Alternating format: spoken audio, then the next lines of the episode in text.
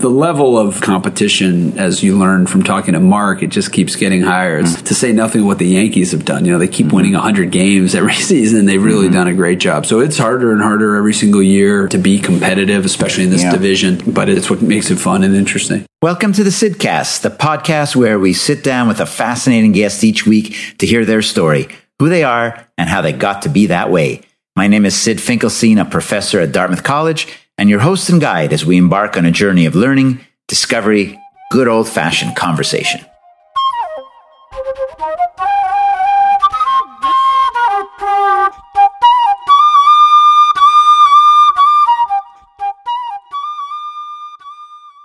Baseball's finally starting. Well, let's hope it is starting. Late, very late, with lots of bumps in the road, and hopefully COVID won't overtake all of these plans. But I have an interesting episode for you today, which was recorded in winter before COVID, before the report on the Houston Astros cheating, before the Boston Red Sox manager Alex Cora was fired as a result of that uh, major league investigation. It's a flashback episode, kind of get us in the mood for baseball, and it's with Sam Kennedy Kennedy, the CEO of the Boston Red Sox. Not just a flashback episode, but an episode that will give us insight into the mind and the thinking and the personality and background of Sam Kennedy. How did a kid from Newton, a Boston suburb, make it to the very top of Boston sports royalty. You know, we've talked to sports executives before, Mark Shapiro, the CEO of the Toronto Blue Jays in particular, both last year on the Sydcast and recently along with his father, the sports agent Ron uh, Shapiro. So we know something about leadership in sports, but it got me thinking about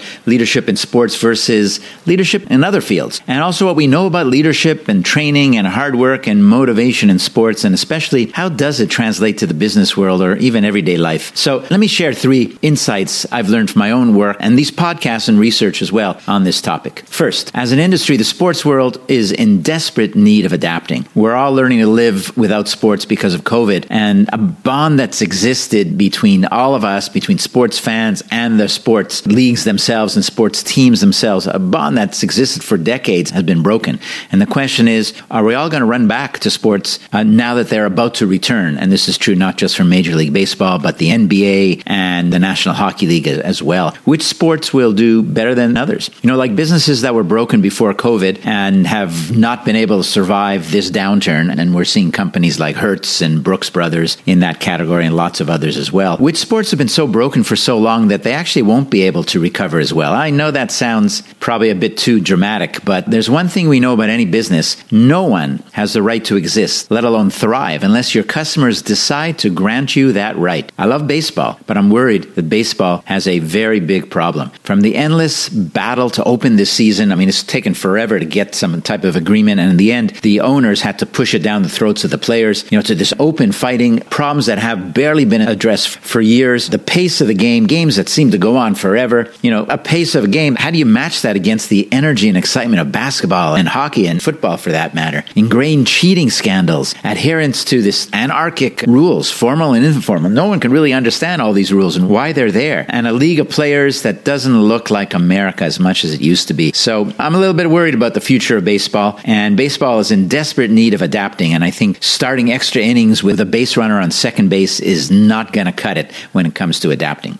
Number two, the team is important, but it's not everything. Each person on a team has to be driven to excel, to commit. I mean, why did Michael Jordan show up earlier and leave later than everyone else? Why did Wayne Gretzky do exactly the same thing? How about Cristiano Ronaldo, one of the greatest, if not the greatest, soccer player of the last 10 years? He works out four hours a day, five days a week, and he sleeps, and that's pretty much his schedule when he's not playing. He's doing this around the year, all year round. He lives to compete. Why do the world's top athletes prepare to compete 12 months a year, even when they're quote unquote off for a portion of that time. You know, great teams can make up for a lot. We understand that. But with very few exceptions, will a great team beat another team where each player is absolutely driven to excel and has that talent? That's an interesting question. And we're in an era where everybody says teams, teams, teams. And I believe it, yes. But boy, teams cannot make up for raw talent that is driven to bring out every last ounce of that talent. And every now and then in the world of sports, we see people like that. And every now and then in the world of business, we see people like that. And I like to make bets on people that are willing to go for it, that have that type of tremendous aspiration and motivation. Number three, data analytics. Data analytics are becoming more and more important in assessing talent. And we've gotten so far, and it's pretty far. It seems like there's much more to come. Traditional data analytics tell us things like, you know, in baseball, home runs are very important, or that pitchers should be evaluated independent of the fielders around them because the fielders could mess up and it's not the pitcher's fault. And so they've come up with a metric called FIP, FIP, which is fielding independent pitching. So baseball's done this kind of traditional data analytics and it's gone really far. It's all good. It's becoming standard, but it's all based on one dimension, which is quantitative data. The next phase, which is happening already, is using video much more aggressively, especially for pitchers. But it's not only video that is about assessing and identifying metrics on who's good and who's not, but can also teach players how to perform at a higher level. Knowing that spin rotations are important for a pitcher is valuable. But The next stage is starting to teach pitchers how to shift their mechanics, physical mechanics, to increase spin rotation. But what's missing is something we might call mental mechanics,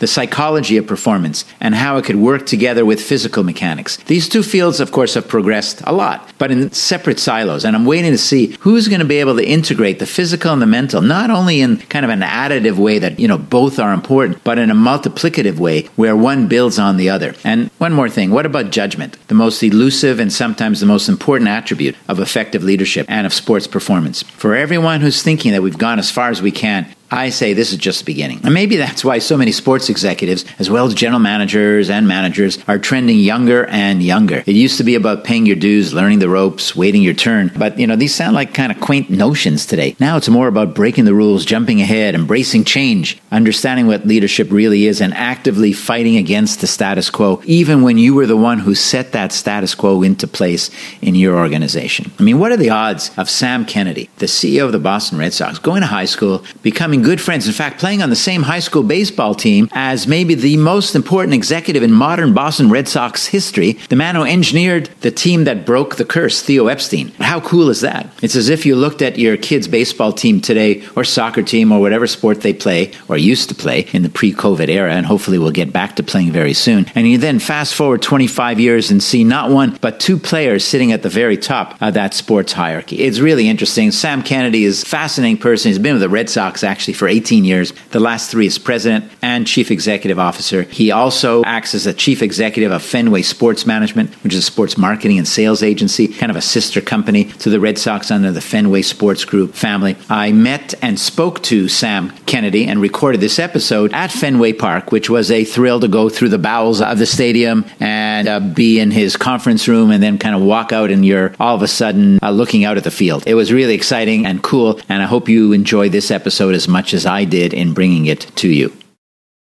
Welcome back to the Sydcast. This is Syd Finkelstein, and I'm here today with the CEO of the Boston Red Sox, Sam Kennedy. Hi, Sam. Hi, great to be with you. Thank you. I appreciate it. I'm in Fenway Park, which is really exciting, as all New Englanders know. So you get little goosebumps anytime you walk in and see the field, even though it's covered with not quite season time yet. So, you know, first thing I want to ask you is you, so you grew up in Boston, Brookline, and you were a baseball player in high school. You probably dreamed of playing for the Red Sox, right? exactly, exactly. Yeah, no, I feel very, very fortunate. Grew up actually born in the south end of Boston. My dad was an Episcopal clergyman. We moved out to Brookline in time for middle school and uh, went to Brookline High and was a very below average baseball player. and so I kind of knew at a young age that I should think about other ways to stay attached to the game other than playing. Right. You just made me think of something. One of the Sydcast trademarks is I find a tangent that just fascinating. You said, I wasn't that good a ball player, but now you're running a team. I have this hypothesis about players that the best players are not necessarily the best best coaches. And I don't know if you've seen that or agree with that. And I think about a Michael Jordan or a Wayne Gretzky in yeah. hockey. Gretzky can't coach; he's a genius. Yeah. And so you know that doesn't mean he can't. But you know, in baseball, a lot of coaches are catchers. And, yeah. yeah. Um, I think there's something to be said for that. Probably the most gifted athletes and professional players probably struggle to relay, you know, how to yeah. see the game or think about the game because it comes so naturally and easily for them, and it may be frustrating to try and right. sort of impart that wisdom. Although although there certainly are exceptions to, you know, you have players that have got great players that have gone on to coach, but I think for the most part, you'll see a lot of maybe backup catchers Yeah. or utility infielders or people that never made the major leagues at all. So it, it's interesting, and you certainly see that in the front office. And you see in the front office as the front office become younger and younger, as we'll talk about. And a little side note that I read about Brookline is one of your classmates. Yes. Was none other than Theo Epstein? Yes. I mean, what are the odds of that? Yeah, uh, we actually grew up. Our dads are very close friends. We were teammates and classmates at Brookline High School. He was also a relatively below average baseball player, but actually, he was a pretty good soccer player and a pitcher. And we both played infield, and oh, we've been friends since we were kids. So we actually started working together back in San Diego at the Padres. Larry Lucchino hired the two of us. And in 2002, we were both fortunate to come work here for our hometown team, and we got hired on the same day. Uh, Theo actually negotiated our employment agreements as a package deal. Really? So that was helpful because Theo had been to law school at that point and I hadn't. So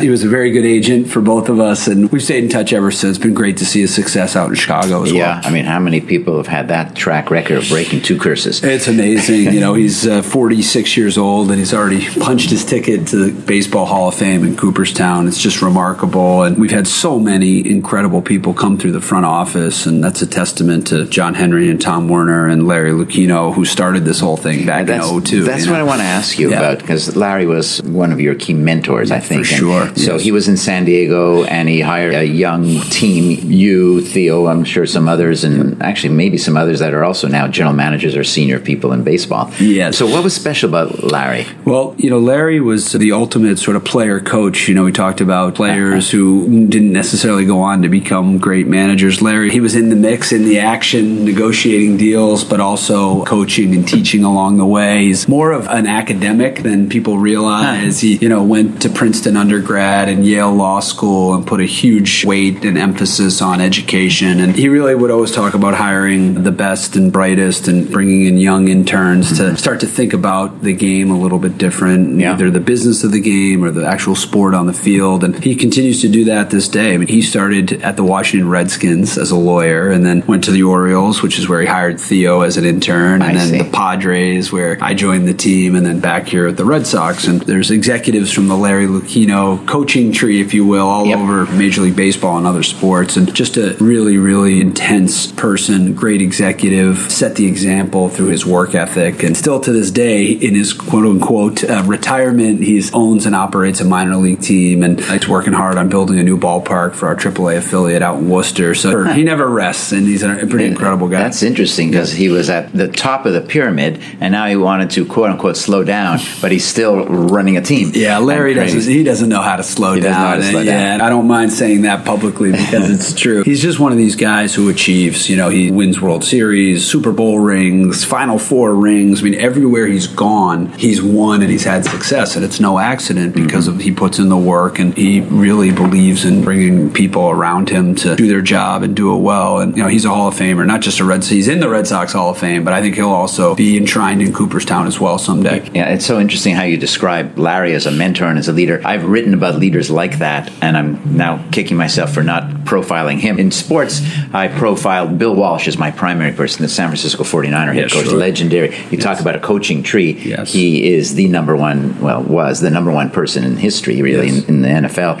And it sounds like Larry was the same type of thing. Absolutely. And you see it it's a huge credit to these leaders that have people that have worked for them that go on to other organizations. They're excited about it. They're proud of it. Yes, exactly. It's, it's very interesting because these types of leaders are not afraid of being shown that any of their proteges are even better than them. Yes, In fact, yeah. they take pride out of that, Yeah, which is sure. unusual. It is, but you realize when you're in a position of leadership, the the most important part Mm-hmm. or quality of that job is making sure you have people around you on your team who Yeah. are smarter, Yeah. better, bigger, faster, stronger, helping you achieve what you're trying to do. I learned that from Larry for sure. yeah, and I'm curious about when you got that job with the Padres. What was that job interview like? it was actually a funny story. I had been an intern at the New York Yankees, and at the time, Larry was very aggressively fighting for two things. One, trying to get a new ballpark built out in San Diego to sort of stabilize the Padres for the long term, which he did. And he was also very active at the Major League uh, Baseball level, and one of the things he was arguing for, advocating for, was revenue sharing uh, because we were a small market in San Diego. So he had a bit of a feud with George Steinbrenner and the Yankees.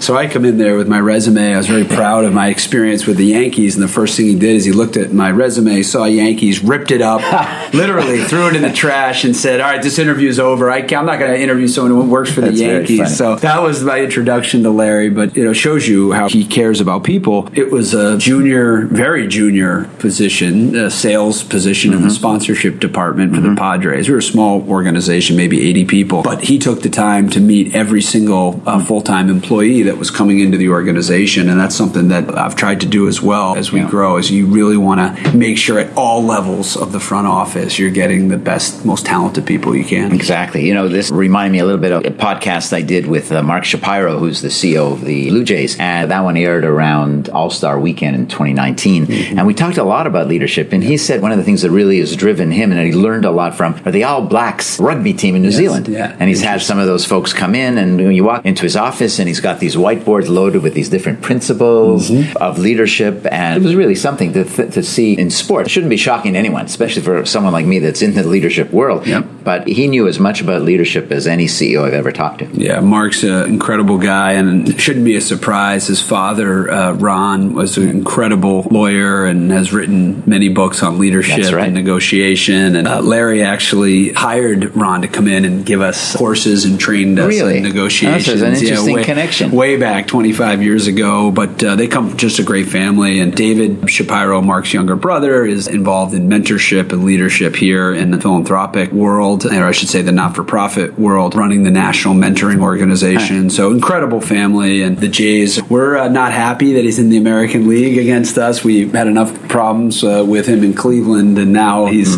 up in the Great White North with the Jays, and they've got a plan that they're sticking to, and they're going to be good in the American League East. So, but he's a good guy and a good friend, and very, very committed to growing talent. You see it a lot. He's also lost a lot of talent. Tremendous. Lost, if you say, you know, people that have gone on from Cleveland to other positions of success, and that's the ultimate compliment to Mark. Right, right. And I remember when we were talking, he spent a bit of time talking about his biggest challenge, which is being in the same neighborhood as the Red Sox and the Yankees, where the resource base is significantly different. And so, you know, in some ways, the degrees of difficulty for him are pretty significant. Yeah, Uh, because he's not starting in the same starting line in terms of resources, in terms Yeah. of money. For sure. We're blessed here, and, you know, we recognize that having worked, started my career at the Yankees and then going out to San Diego and working in a smaller market and coming back to Boston, it gives you a perspective and an appreciation right. for being in a market like this where we have 14 million people in New England and incredible fan support. You look at what's happened here over the last 20 years since mm-hmm. we've been here. Forget the Red Sox. Think about the success that the Patriots have had, hmm. the Bruins, the Celtics. I mean, it really is a championship expectation in the market. And I think that fuels everything. It makes everyone better. It really does help. So we're lucky to be here with all this incredible fan support that fuels everything. I was going to ask you about that because it's very interesting. The pressure is unbelievable. You know, I read the Boston papers, I read the New York,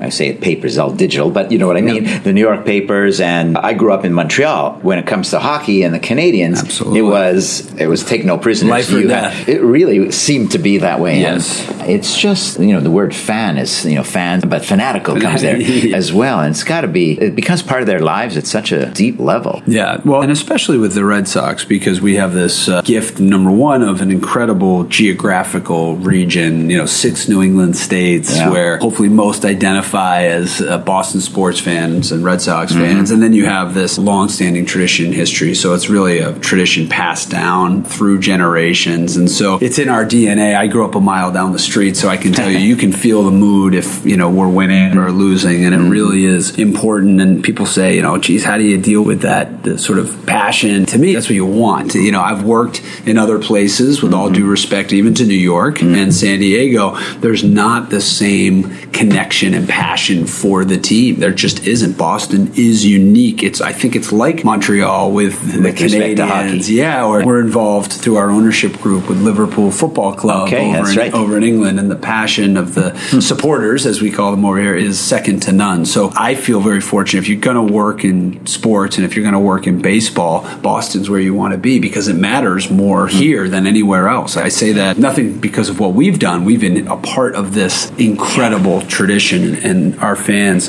care so deeply, and that's what you want. So you have to take the good with the bad. When it's good, it's good, and when it's bad, it's bad. Yeah, and, you know, and I think you know, given the tremendous success of the Red Sox over the last well since 2004, which is now a 15 plus year run, the expectations are high. And I don't know what the expectations were in 1950 and 1960. not you, but you may not have been born actually.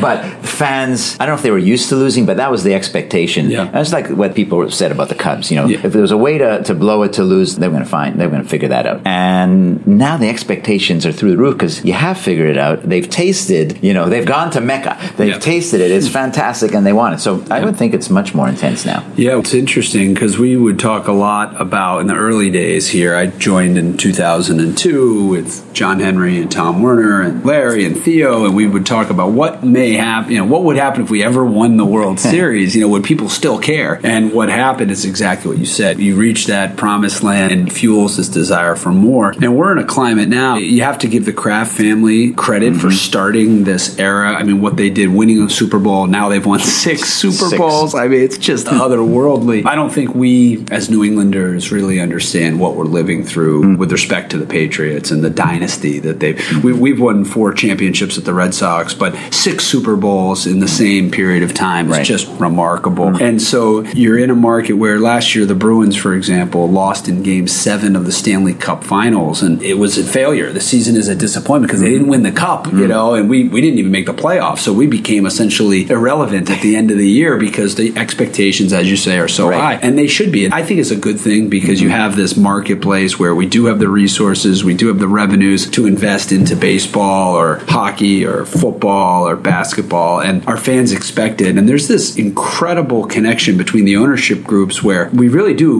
we compete with each other Mm. for share in the market for dollars and TV ratings and such. You mean but the Boston area In the Boston area, yeah, yeah. because, you know, because we're competing for sponsors, we're competing for fans. Mm-hmm. But I think what happens is all the owners, really, truly, every ownership group here or family Yeah, is yeah. 100% committed to winning. And it has elevated the sort of stature. It's not what I grew up with. I was like sort of a Cubs fan. I grew up here thinking, and Theo was the same way. I can tell you, how are we going to lose? You know, 1975, mm. 78, 1986, you know, it was brutal. Then 2003 happened, and that was our second year here. And we really thought after Aaron Boone hit that home run that we were cursed. I mean, you know, it's just totally irrational, makes no sense. Theo's a data and analytics guy, and Right. we looked at each other and said, we really are cursed. This is ridiculous. and then, of course, 04 happens and sort of exercise those demons. And since then, we've tried to build a culture where we're consistently positioned to win in October. And, but it's hard. We've had a lot of luck along the way. We Well, really yeah, have. you know, when you talk about the four ownership teams or groups and the teams here in the New England area, the Boston area, when you surround yourself with excellence, it usually will raise your game as well. It doesn't mean you're winning championships, and I'm going to ask you about that as well. You know, when you get to the playoffs, I mean, the game is get to the playoffs, and after that, boy, anyone who knows anything about data knows you're an ultra small sample size there, and everybody's really, really good, and one bounce one way or another. Sure. But, so there's no guarantee about that, obviously, but it, it drives you towards excellence. Yeah. Right. Yeah, and the other thing you said is kind of this golden era, and it reminds me, you know, I go back to Montreal, and when I grew up watching the Canadiens, it was like a Stanley Cup almost every year. Every- yeah, you know, I started watching hockey. 1967 is the first year I remember. The, the Maple Leafs won. Toronto Maple Leafs won. That's the last cup they've won. As Amazing. a Montrealer, I'm not sad You had to about that. remind, you had to get that, uh, get that out there. I'm yes, sure I- going to get yeah. some hate mail out of that, including from some of my family that lives in Toronto. But but the Habs won in '68 and '69. The Bruins actually won in '70 and '72. Yeah. And it was just a streak of something like six or eight cups in 10 or 12 years. And then when it ends, you don't realize. You know, it's that old song, you don't know what you got till, it's Till gone. let's. Absolutely. No, and, you know, we've tried to avoid that here, but let's not forget we've had four championships, but we've also had some down years, it, you know, as we've been p- repositioning for the next championship team. And it's really hard. The league construct is set up for competitive balance, and Major League Baseball, like the other sports, do a good job of making mm-hmm. sure, you know, you can't just buy your way to a championship. It just doesn't work. The Yeah. numbers prove it out. And even if you do have more resources or you do have the ability to get back to the playoffs, as you said, the randomness in the postseason, injury, bad bounce here or there, and you know your hopes are dashed. So it's really, really hard. And we do feel fortunate uh, to have been in a position to win, but we really are hungry for more. And it's great to be a part of a front office and an ownership group that is just fueled by winning. You know, John Henry and Tom Werner are wildly successful businessmen from their other lives. Yes. They come into sports sports and it's mm-hmm. not about the business. It's mm-hmm. about winning. Mm-hmm. And that's what Fenway Sports Group is about, whether it's Red Sox or Liverpool Football Club or Roush Racing, our NASCAR team, mm. or our television network. They want to be number one with the ratings. It's always about winning and the long term. We've always said that Warren Buffett is one of John and Tom's mm. uh, heroes because they preach long term and long term sustained success. So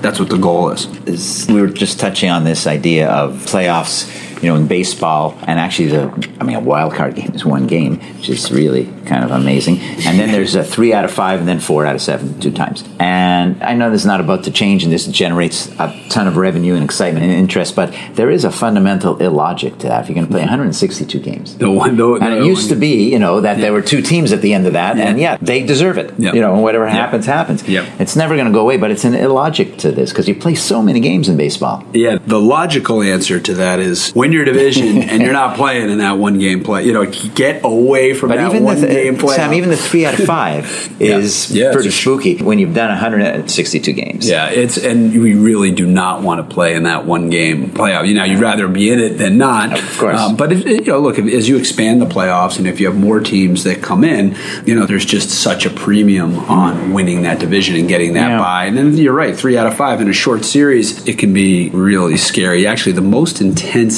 series we've had Mm-hmm. have been those division series, those three out of five, whether it was with Oakland or Mm-hmm. Los Angeles Angels of Anaheim or Cleveland. We've had some really, really intense New York Yankees in 2018, really intense division series because of the nature of, of a short Yeah. series. You're by definition, you get through game one, then you're playing It's an almost sudden elimination death, game. isn't it? Yeah. As, as close as you get to sudden death, That's it's right. not in, That's right. in baseball. That's right. And in 2019, so the Washington, I was about to say the Senators, but Yes, that one, yes, that, yes, that one, yes. they won. Yep. When weren't they a wild card? Yeah, they were sort of dead and gone in May. They they got off to Yeah, a really really bad start, and it just shows you, you know, baseball. It's a long we have a different product. It's 162 Right. games, and you're not out of it. You can typically the rule of thumb is, is if you're you know a 500 team, you win one, you lose one until the All Star break. Mm-hmm. Yeah. Then you can start to gear up and get ready for a postseason stretch. I mean, 2004, we were just sort of hanging around the hoop, to use a basketball analogy, Mm-hmm. Until uh, mid August when we went on a pretty terrific winning streak. So it really is a, the long term of the season Yeah. and, and health. You know, the Nationals got great pitching, which typically always helps Doesn't the hurt. postseason. Yeah, it's something to see. And just for the record, being a Montreal Expos fan, I am claiming some credit personally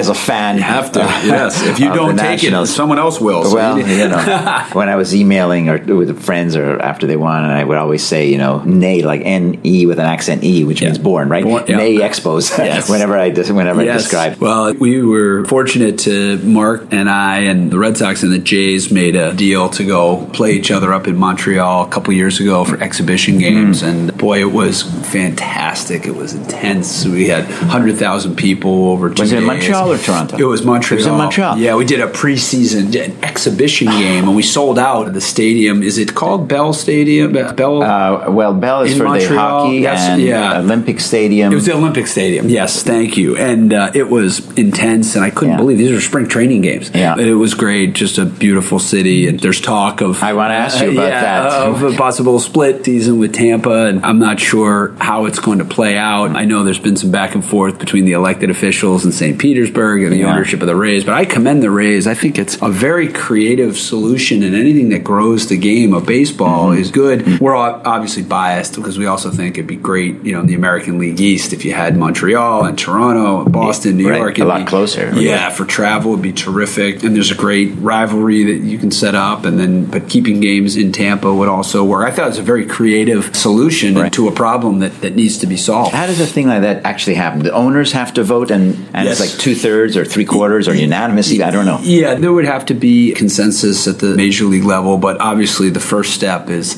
a business transaction for the ownership group in Tampa with, Sure. on their lease, figuring out what happens in Tampa and can they make a deal to build a new stadium there? Can they make a deal to build a new stadium in Montreal? a lot of uh, steps required before we get there. Yeah, it's difficult, but you need to have the game in markets that can support and that will support Mm-hmm. the teams. That's just the bottom line. And it's been hard. The Rays have, you know, just we see them as a competitor on the field. Mm-hmm. They've done everything right. They've done a really, really remarkable job. And unfortunately, they haven't got the fan support. Support that they deserve. So hopefully they will as they continue to Yeah. put a good team on the field, and we'll see what happens. I know they've got some hard decisions ahead of them. We were talking a little bit about innovation. When you talk about Tampa, you talk about innovation in baseball. I mean, weren't they? Were they the first team to do the what do they call that when is the, The- reliever the opener? The opener. Yes, yeah, yeah. So I mean, we're doing a lot of baseball talk, and not everybody who listens is a baseball fan. So the opener means it's a relief pitcher. It's a it's a who only goes one inning, Yeah. as opposed to the person you hope will go five or eight. innings. That's right. I think it's also code for we don't have a fourth or a fifth starter. Well, yeah. Okay, so you have a problem, Yes. but they came up with a really creative solution. A- Absolutely. And in fact, one of the reasons we hired Chaim Bloom uh, about a month or so ago was he was one of the young creative minds in the Tampa Bay Rays uh, front office, and we recruited him up uh, here. He's our, new- He's he- our new general, the general manager, manager? and he was at the Rays organization for 15 years, and very, very creative. And but Matt Silverman and Andrew Friedman, who had been down at the Rays, now out at the Dodgers,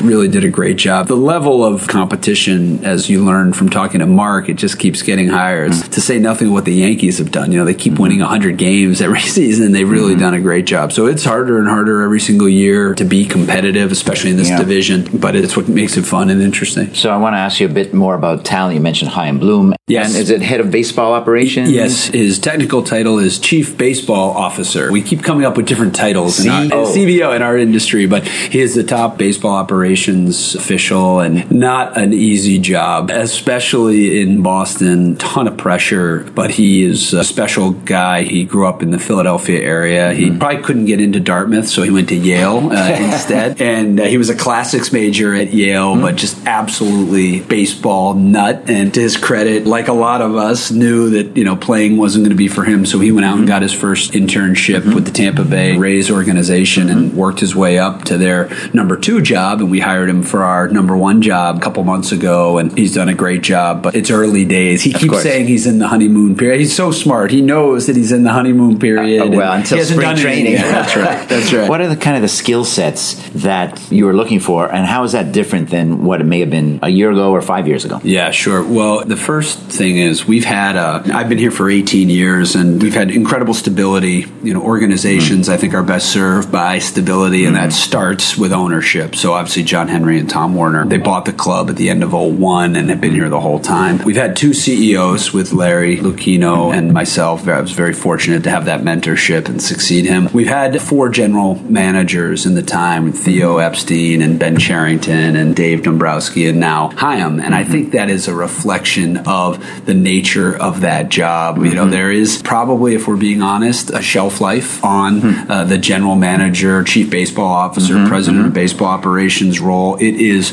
24 7, seven days a week, the public scrutiny, the pressure. You get probably way too much blame and not enough credit for the things that mm-hmm. you've done. And if you think about it, someone like Ben Cherington, who did an amazing job for us, uh, he grew up in the organization, won us a World Series championship in 13, made a decision affirmatively in 14 and 15 to not trade part ways with some of the prospects that ended up helping us win the 2018 championship. He wasn't here to experience that. And I think that's just, if we're being honest, is a cruel part of our business, mm-hmm. especially in baseball. You know, you have a NHL draft pick, they can contribute seemingly the next year on the ice or The best of them can, yes. Yeah, and in baseball, it takes so long to develop. So, you know, Bill Walsh, you mentioned, and mm-hmm. I remember Theo speaking about Bill Walsh, kind of the eight to 10 year window is about the max that you typically see. Now, mm-hmm. my friend Brian Cashman in New York, it's a whole nother animal. He has survived 20 years. It's just remarkable. It- it- it is. Credit to him. But anyway, you asked about Chaim. He's uh, very intellectually curious, obviously hardworking, creative, but he has an incredible humility about him, and he's really seamlessly integrated with the staff, people, because we have these crazy rules in baseball where you can't uh, poach people from other teams without permission, and so there won't be a lot of, if any, members of the Tampa Bay organization. This is true for management people,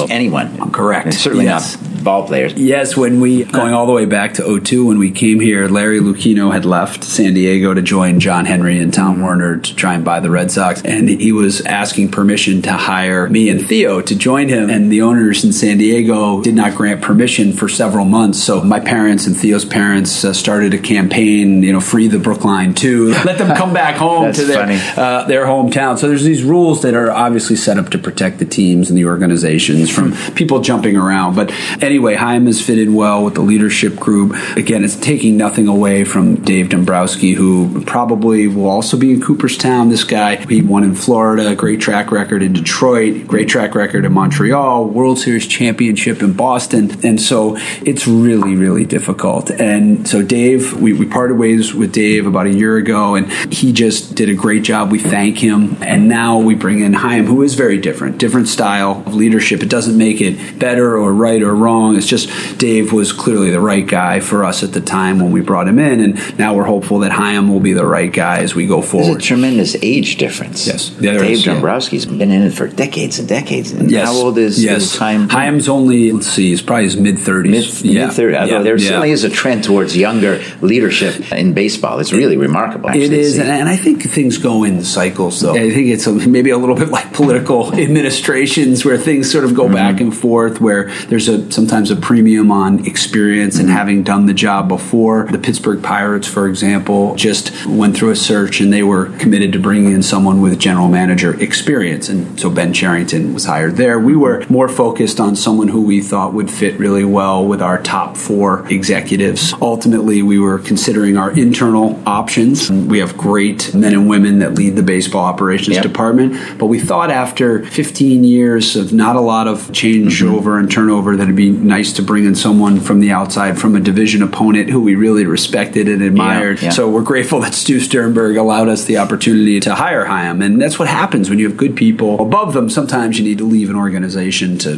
like any organization. That's completely true. But you also raised something I hadn't thought of, but there has been and there was some great talent. There could have been internal candidates. There yes. were internal candidates. Yes, there were and four of them. In yes. many business settings, when that happens, some of those will leave because mm. that's what they wanted, and others see that talent. Now, yes. you don't have the same free agency, yeah. so to speak, for managerial level talent, but still. You're 100% right. And the four individuals that I mentioned Brian O'Halloran, Raquel Ferreira, Eddie Romero, Zach Scott, I believe wholeheartedly each and every one of them, mm-hmm. if they want, will become a general manager really? or a top baseball operations official. Absolutely, they all they have such complementary skill sets mm-hmm. uh, in baseball operations. Whether it's analytics, whether it's pure baseball ops, whether it's mm-hmm. scouting, player development, mm-hmm. whether it's international markets, and the challenge for Chaim to come in and get the most out of them right. and lead that group is a big one. He's coming in from the outside. That group, our group, has been here together for yeah. nearly twenty years. I, I could see a big challenge. It's really. a big challenge. You guys are tight, yes. you're successful. Yep. And here's someone from the outside, and he is inheriting a team. He's yeah. not building his team. That's right. He's coming in from the outside, and what we now have the responsibility, we need to be intellectually honest and say, look, hmm. we've made some mistakes. We've done some things the right way in the past. Let's have this new energy, this new way of thinking mm-hmm. complement mm-hmm. our existing team. Who knows? Let's hope we're successful, but yeah. we're certainly not arrogant enough to think that it's going uh, to be successful. absolutely. The problem or the challenge you're describing is so common in business. You bring in someone from the outside because of their skills and their talents, and then they want to fit into the culture and the culture, especially the Red Sox culture. Yeah. Pretty powerful. Culture. Yeah. It's easy to socialize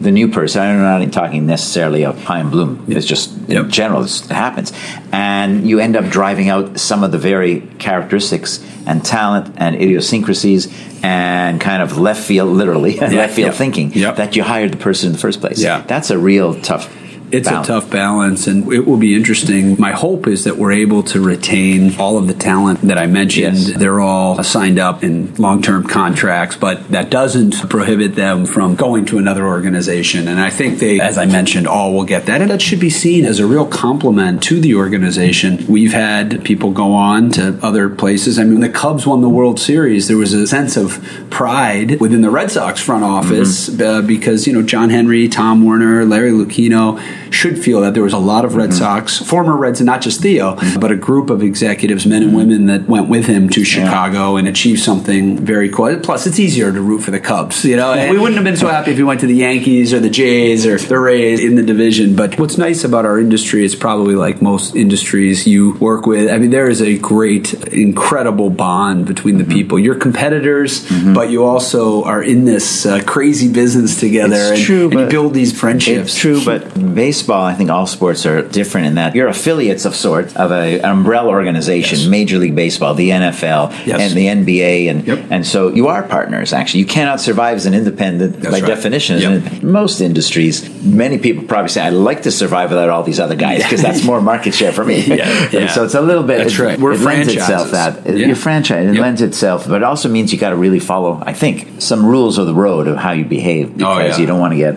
ostracized. You don't want to be seen as the kind of breaking all the rules, and it's just There's um, the league office is so important because essentially, as an industry, we set the collective bargaining agreement. We have Yeah. Mm-hmm. the governance for the rules and regulations, how it all works. So it is. We're partners in this industry, and our job is to grow the game of baseball. Mm-hmm. You know, we're a roughly nine billion dollar industry, and if we're not headed to twelve and fifteen and eighteen billion, we're going to be in trouble. So Mm-hmm. Yeah. we're working to grow the game with our partners around the country. And you have to remember that we're more competition from a business perspective Mm-hmm. with local entertainment options than we are the Kansas City Royals, for example. Yeah, we play them on the field, Right. but in terms of our business, we're more in competition with the local Yes, uh, because options. that, because that's your customer that has a certain amount of time, a certain amount of money, Exactly. and a certain amount of heart to give. That's right. That's Uh, right. That's exactly right. yeah. And now, like we talked about earlier, the, I mean, the expectations. You know, the New England Patriots. uh, If they lose one game in a season, the, the Well, sky is falling. exactly. You can't. You can't. You can't do that. It's amazing. That's right. And so you mentioned Dave Dombrowski for a moment. Could you tell us why there was a parting of the ways and how that went? It- you know, it was uh, without going into any details. We just felt it was time for new leadership, new ideas. But again, not taking anything away Sure. from Dave and what he did. He did an amazing job coming in at a time we'd come off of two last place finishes. Mm-hmm. Uh, we had a great crop of young players, and he was able to complement that crop Yeah. of young players with veteran talent that Right. achieved something that you know most teams would only dream of winning a World Series. And so, you know, I wish him the best personally and professionally. And I think he'll be in Cooperstown. I really Hmm. believe that. But I also think his work is not done. I think he'll likely run another team, baseball operations Yeah. for a team. You know, it's very competitive, and there's a premium on people that have won championships. Because not that many of them floating That's right. around, are there? That's right. That's exactly right. So this is also interesting. A couple of last place finishes, and so I was looking at the decade that just uh, wrapped up, Mm-hmm. and the Yankees had the best record in Major League Baseball. They were in the postseason seven out of ten times. They didn't win one World Series, and the Red Sox were in the postseason by my count four out of ten times, including a couple of last play. So, but two World Series, and I think most fans will Red Sox result over the Yankees Mm-hmm. result. But I wonder whether it's a different philosophy, which is that the Red Sox were willing to go down a path that had a higher likelihood. I'm making this up, so you tell me if it's right. A higher likelihood of failure, as in a mm-hmm. last place finish. And the Yankees chose, I don't know about chose, but definitely didn't want to see that happen. Yeah. And they just did enough so that they were always, in, almost always in the running. In the running. And it's a different because now you know over the last few years in baseball, never mind these two giants, but Houston Astros were awful for a long, long time, and it seems like that's almost a strategy, and it's been a critique really of Major Yeah. League Baseball. I wish. I could tell you that that was right, and we had a very affirmative strategy. But you were trying to win every year. I know you were. Yeah, I mean, if you think about it, I mean, just look at last year, for example. You know, we 2018 was magical. We won 108 games. We essentially rolled through the playoffs Yeah. and won a World Series with incredible young talent, veteran mm-hmm. talent, players from international markets, homegrown players. It just was special. We brought back nearly the identical team, mm. save for Craig Kimbrel and Joe Kelly, and we just didn't have the focus or the fire or the energy. I don't know what it was to be. If I knew, yeah, we would have hmm. fixed it, but we just didn't get it done in 2019 with largely the same personnel. If you think about 2014, going back to the last uh, season after a championship, mm-hmm. we had a lot of the same personnel, arguably a better team with some you know, coming out of spring training, and we ended up finishing last. Now, that was a little bit misleading because we mm-hmm. recognized at the trade deadline that it was probably better to make some changes for that next group. Yeah, and that that's the point where you actually Yeah. do make the conscious choice Yes, yes. of not winning, but Yes. you don't start off that That's way, right. which And- uh, some teams do, I think. Yeah, you know, I can't speak for other teams, but for us, we're here always trying to win each mm-hmm. and every year, but we have had seasons 2012, 2014 where we affirmatively sold off players at either the trade deadline yeah. or the non-waiver trade deadline. Of course, that's no longer an option, but it proved out, it turned out mm-hmm. to be very positive. In 12, we made that big deal with the Dodgers and we won a World Series in 13. In 14, we sold actually four of our five starting pitchers at the trade deadline, and then we repositioned ourselves for a championship. And we, I thought we could have won, frankly, in 16 or 17. Mm-hmm. We were, to your point about the randomness of the postseason, we were just as good, but it finally happened in 18. And so in 19, the same team pretty much produced a very disappointing season. So is it a psychological thing?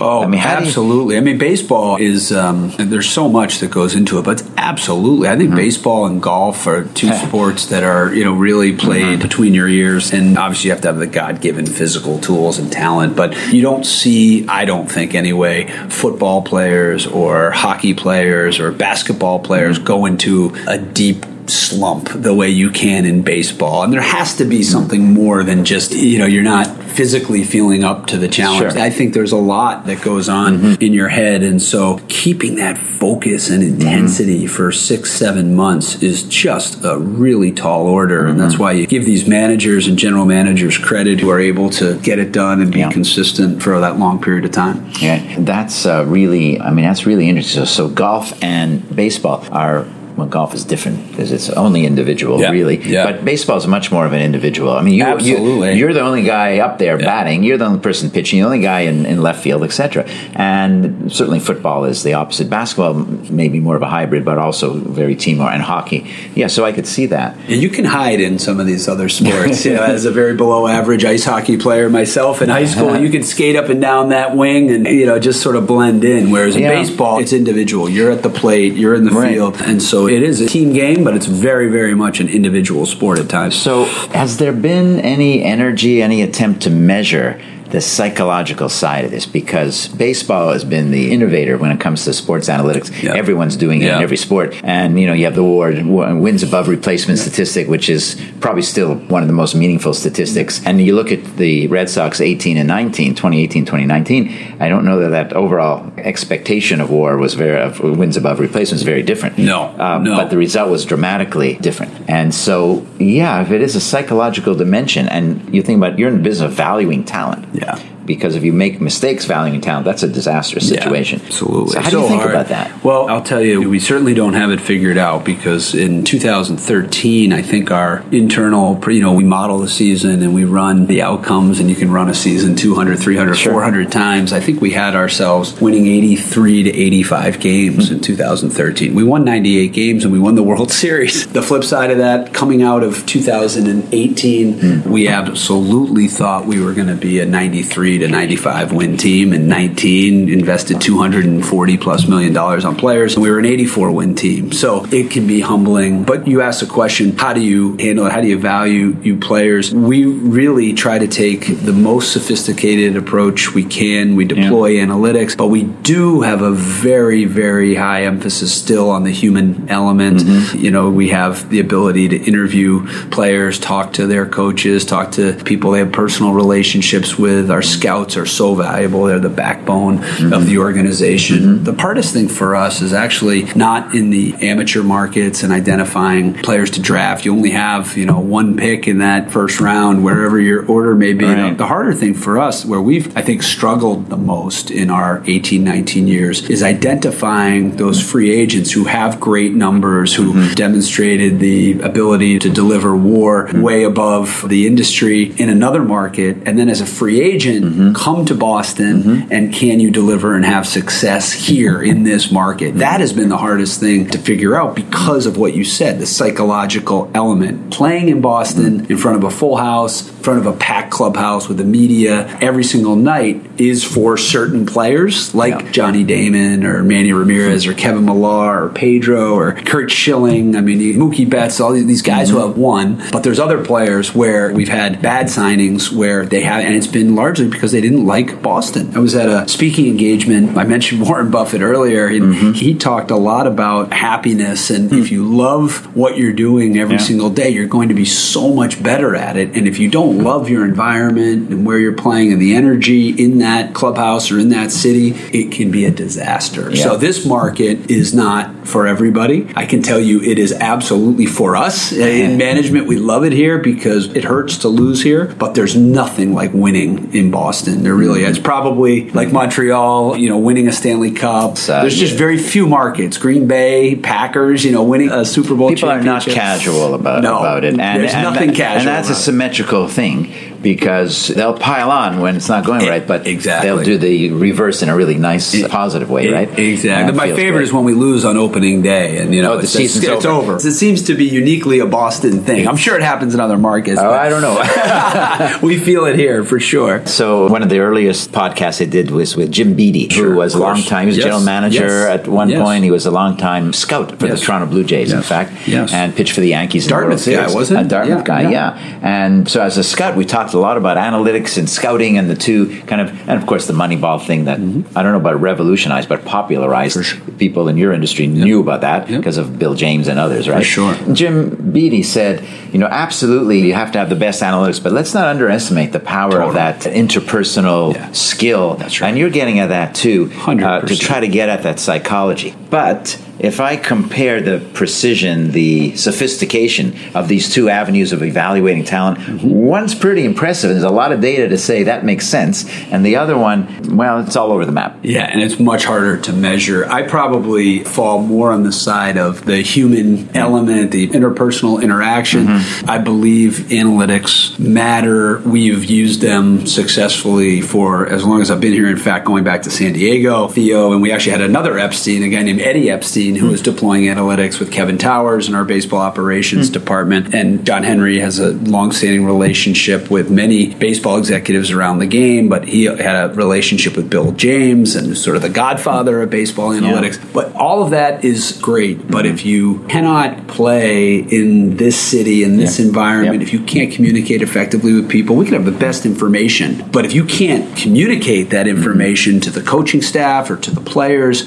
what good is it? So you really really need to have a blend of both. And I think sure. the smartest people in the world, the best leaders, the best baseball executives, probably true for other sports, are ones that can take a very complicated issue and boil it Absolutely down and make right. it simple and Absolutely. understandable. And so we try to think about that mm-hmm. because, boy, if you start getting confused or, or too much information mm-hmm. is not easily digestible, you can be in big trouble. Right. So we're sitting in a conference room at Fenway, and you have these iconic photos on the wall of one superstar after another. Even Babe Ruth in a Red Sox uniform in 1918, I think it says. That was one that got away. Every now and then. Uh, but the one that really struck me here is Pumpsie Green, who is someone I profiled in a book I oh, wrote really? once on mistakes organizations make. Cool. And 1959, he came in as a pinch runner in Chicago's Comiskey Park, and he thereby became the first African American ball player to ever play for the Red Sox. And the Red Sox, as you know, of course, were the yep. last major league team to integrate. And now uh, it's not just about Red Sox, but it seems like there's a lot of Latin players. Yep. Doesn't doesn't seem like there's a lot of African American ball players. Yeah, we in baseball and most of the major sports, we all have our individual challenges, but baseball continues to needs to continue to do a better job of recruiting players from all races and ethnicities and backgrounds into baseball. We do a particularly good job, I think, in a lot of the international markets where baseball is really, really popular. And we do have some good underlying data and indicators about participation. There's a big Wall Street Journal article several months ago showing that the participation in the games since 2014 is actually up 20%. I'm not sure if you know how much credit we actually deserve for that if it's people migrating from football and mm-hmm. soccer mm-hmm. sports mm-hmm. where you have head injuries coming over to play baseball but it's an opportunity for us but uh, anyway the red sox one of the things that i'm most proud of working for john henry and tom werner and larry mm-hmm. lucchino when we arrived here in 2002 they mm-hmm. tackled this issue of race head on and just mm-hmm. acknowledged the shameful past that the red sox have and we have to acknowledge that and own that we were the last team to integrate about 15 years after jackie Robinson Robinson. You know, having the opportunity to sign Jackie Robinson, probably one of the biggest mistakes in the history of sports. And yeah. then it wasn't until Pumpsie Green came along that mm-hmm. we integrated, and it wasn't until years later that we integrated in the front office. So we need to continue to be mindful of that mm-hmm. and focused on that. Mm-hmm. And we've tried to be an open, inclusive organization uh, with respect to race and gender and sexual orientation, and that goes for our fan base as well. And one of the things we're really proud of is making sure that Fenway is uh, open to all and everyone in Boston, everyone in New England feels like the Red Sox mm-hmm. are their team. It's not just for a certain segment of the population. Right. You know, we've talked about Bill Walsh a little bit, and one of the really amazing things Bill Walsh did as head coach of the San Francisco 49ers in football is he developed the first NFL program to identify high potential ex NFL ball players as potential head coaches or assistant coaches that were African American. Yeah. And he's probably single handedly the reason why there are any African American head coaches in the NFL, even today in you know 2020. Yep. And so he really went far out of his way. And you know, did he care about diversity? I'm sure he did. But he also saw a talent pool that was completely That's untapped, right. and right. it was illogical to yeah. him. And so I guess the question is: Are there efforts like that in baseball to try to tap into a talent base, and you can call it a fan base as well, but a talent base uh, from the African American community? Yeah. Well, without question, we need to do a better job because you look at the data and the statistics yeah, and yeah, the numbers. Yeah. But we have um, real effort at the Major League Baseball level in terms of hiring when you're out uh, interviewing for managerial positions mm-hmm. or general manager positions. Mm-hmm. The Selig rule requires that you interview diverse uh, candidates. Yep. We hired Alex Cora because he was the best manager. He was the hottest managerial candidate on the planet, but he's mm-hmm. also the first manager of color mm-hmm. for the Boston Red Sox. So that got a lot of attention, and he obviously wins a World Series the next year. I think it was validated that he was the reason we hired him. He was the right guy for right. the job. So, but we know we need to do a better job in, in, terms of growing the game. You do that by introducing kids at six, seven, eight years mm-hmm. old, having them fall in love with baseball. So, how do you do that? Well, you have them playing and participating, yep. but you also have to get them to come to Fenway. Right. And one right. of the things we focused on is accessibility. So. Mm-hmm we've since 2015 we've taken the approach we do not ever want to hear ever that Fenway Park is not affordable for kids, students, middle school, high school, college kids. So we've affirmatively held back tickets for every single game for nine dollars on the day of the game. You come up, purchase nine bucks. You're student, show your student ID, come into Fenway. Mm-hmm. Now it's still nine dollars, so it's not free, but we think that a nine dollar ticket is you know less than the cost of a movie ticket or other entertainment, and offerings. much less than the regular price. Exactly, and get kids, uh, young yeah. kids, into it's Fenway true. Park it, and to fall in love with it the way that we did because it wasn't true. that expensive when we were kids. And you know, the other thing that helps young kids get interested and from minority communities is they have role models. They see someone and they say, "Yeah, I'm, this is actually an issue for women in business." In fact, you know, there are not enough women that are CEOs of companies, and yep. that those are the role models. You want to see someone doing the type of job that you can now aspire yourself to have that aspiration for yourself. Absolutely right. right. And it's a great thing about the 2018, 19, and now we're going into the 2020 season yeah. in terms of role models and a very diverse roster. Whether it's our manager from the Pride of Caguas, Puerto Rico, or Mookie Betts or Jackie Bradley Jr. or Rafi Devers or Xander Bogaerts, or Christian Vázquez. It's really a reflection of what's so great about baseball, and that's the diversity and the people that play the game from all over the world. But right, you need to have role models. I'm yeah. the parent of a 16 year old and a 14 year old, and my 14 year old daughter is thankfully growing up in a much different environment yes. than even my generation. Sure, you know, she absolutely. sees opportunities everywhere. That's really, really important. Right. Two last quick questions for you, Sam. Yeah. Thank you so much for the time pleasure. and being on the Sydcast. uh, so, first, I like to ask an advice question, but it's got a little spin to it, which is advice to yourself. You can imagine going back in time to the 21 year old Sam Kennedy and kind of just somehow you're sitting next to him and he's doing whatever he's doing, and you lean over and you say, There's one thing I really want you to know about life, about business, about family, about, about anything. What would that be? What other than go to the Tuck School uh, for Business? Is that, that would probably something other than that? Okay. it would be relationships are all that matter. Yeah. Really, that's hmm. it. At the end of the day, real human relationships, authentic hmm. relationships will come back to help you in ways that you can't even imagine. Because I think human beings in business and sports and politics and academia hmm. are genuinely wired to help each other. And so I really, really think it's important for whether it was me going back 20 years ago, 30 Sure. years ago, or giving advice to young people, cherish and treasure the relationships Yeah. that you are able to forge in mm-hmm. high school and college because you never know. They can stay with you throughout your Right. career. Right. That would my number one piece of advice to people now or, or my younger self is just cherish those relationships because that's what really matters. Yeah, invest in them. Take the time Yes. to because at the end they were all people. Yes, and people exactly. have that social need. Last question is more, I guess, another personal one about your partner, your spouse, how you met. people love that. Love to know those stories. so I want to well- ask you. Well, for my wife and I, that was easy. We were students at uh, Trinity College in Hartford, Connecticut, Mm-hmm. together. And little known fact, uh, she dated a fraternity brother of mine, and I dated a sorority sister of hers. So that's how we actually met.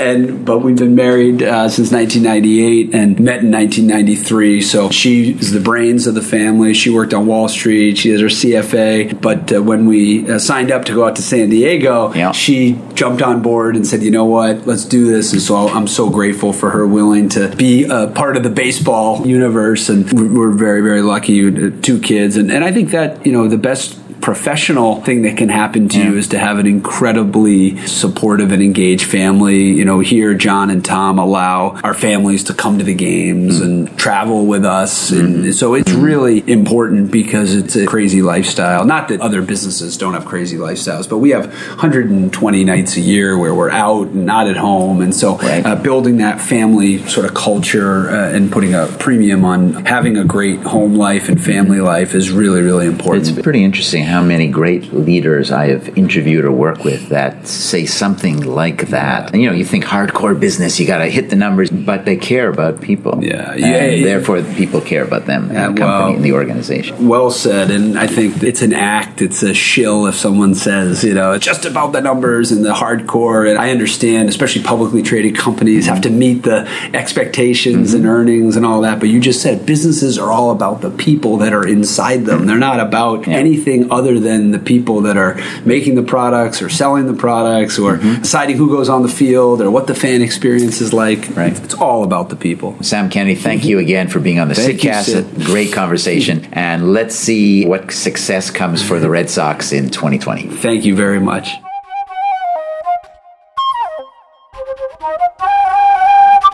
Thank you for listening to the Sydcast. I am really excited to be bringing you season two and very appreciative that you've chosen to listen to this episode.